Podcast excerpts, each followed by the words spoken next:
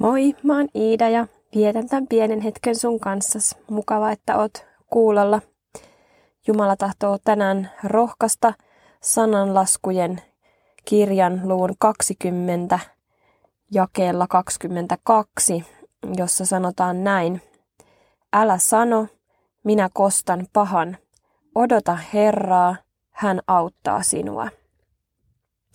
Luin tässä tosiaan sananlaskuja ja tämän sananlaskun niin mulle tuli mieleen lapsuudesta tilanne, jossa kävi niin, että oltiin luokan kanssa laskettelureissulla ja itse meidän perheellä ei ollut varaa kustantaa niin, että oltaisiin päästy laskettelemaan, mutta oli mahdollisuus mennä pulkkamäkeen.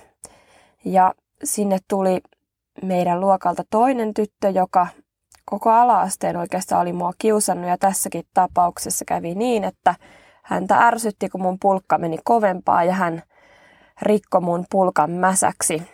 Ja sitten kävelin opettajan luokse hampaat, hampaita yhteen puristain, kun ärsytti niin paljon ja mietin, että meenkö rikkomaan hänen pulkkansa, mutta – mutta kävelin kuitenkin opettajan luokse ja kerron, että mitäs mä nyt voin tehdä loppupäivän, kun mun pulkka on rikottu. Ja, ja tota, silloin kävi niin, että siihen astelikin tämän laskettelukeskuksen johtaja ja kysyi, että miksi sä täällä oot, että miksi et sä ole laskettelemassa tai pulkkailemassa. Ja hän sai kuulla, että mun pulkka on rikottu ja silloin tämä laskettelukeskuksen johtaja sanoi, että kuule, että nyt näytetään, että että mä opetan sut laskettelemaan ja tota, käydään hakemaan sulle lasketteluvälineet.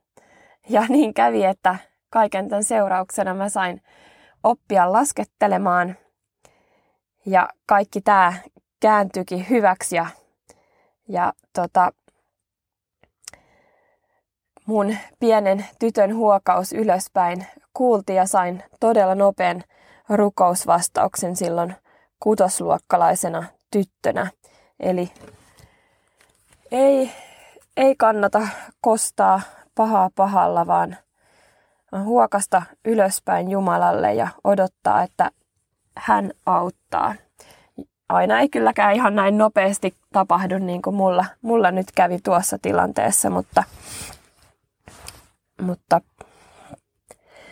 jos sulla on kanssa parhaillaan joku tilanne sun elämässä tai tai tulee meille itse kullekin myöhemmin, niin muistetaan tämä Jumalan sanan kehotus, joka kuuluu näin, että älä sano minä kostan pahan, odota Herraa, hän auttaa sinua. Rukoillaan.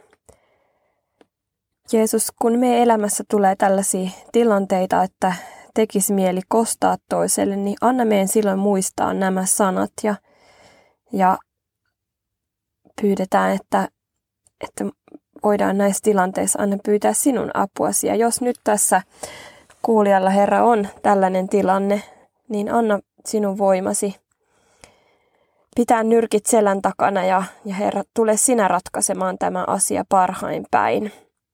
Kiitos, että olet voimallinen auttamaan. Aamen.